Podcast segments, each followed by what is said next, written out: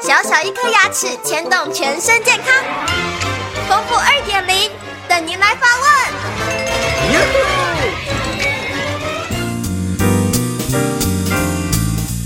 问。各位听众大家好，我是你们的好朋友丰富医师。呃，听众们很关心，他是说我是一位四十岁的男性上班族，最近在右下的牙齿的地方哈长了一个脓包，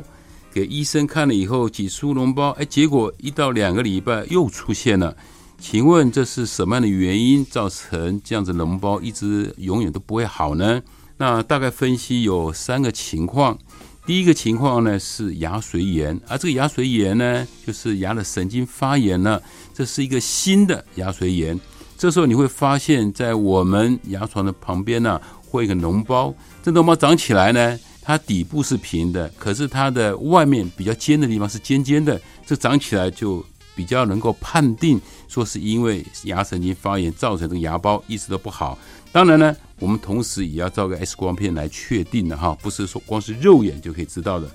第二个情况呢，它也是牙髓炎，可是这个牙髓炎呢，是你曾经以前就治疗过抽神经的这样的一个治疗，那久而久之以后，因为里面没有清得很干净，造成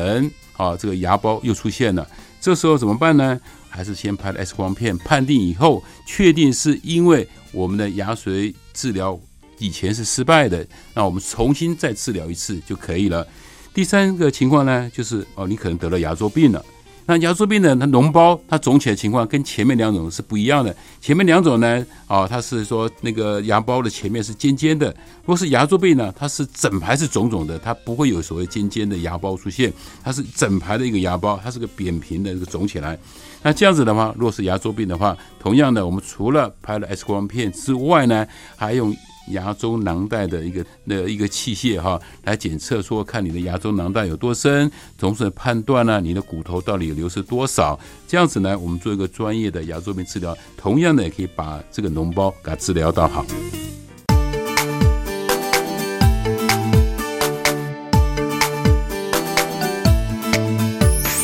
早上起床刷刷刷，三餐饭后刷刷刷，丰富牙医让你有一口好牙，享受人间真美味。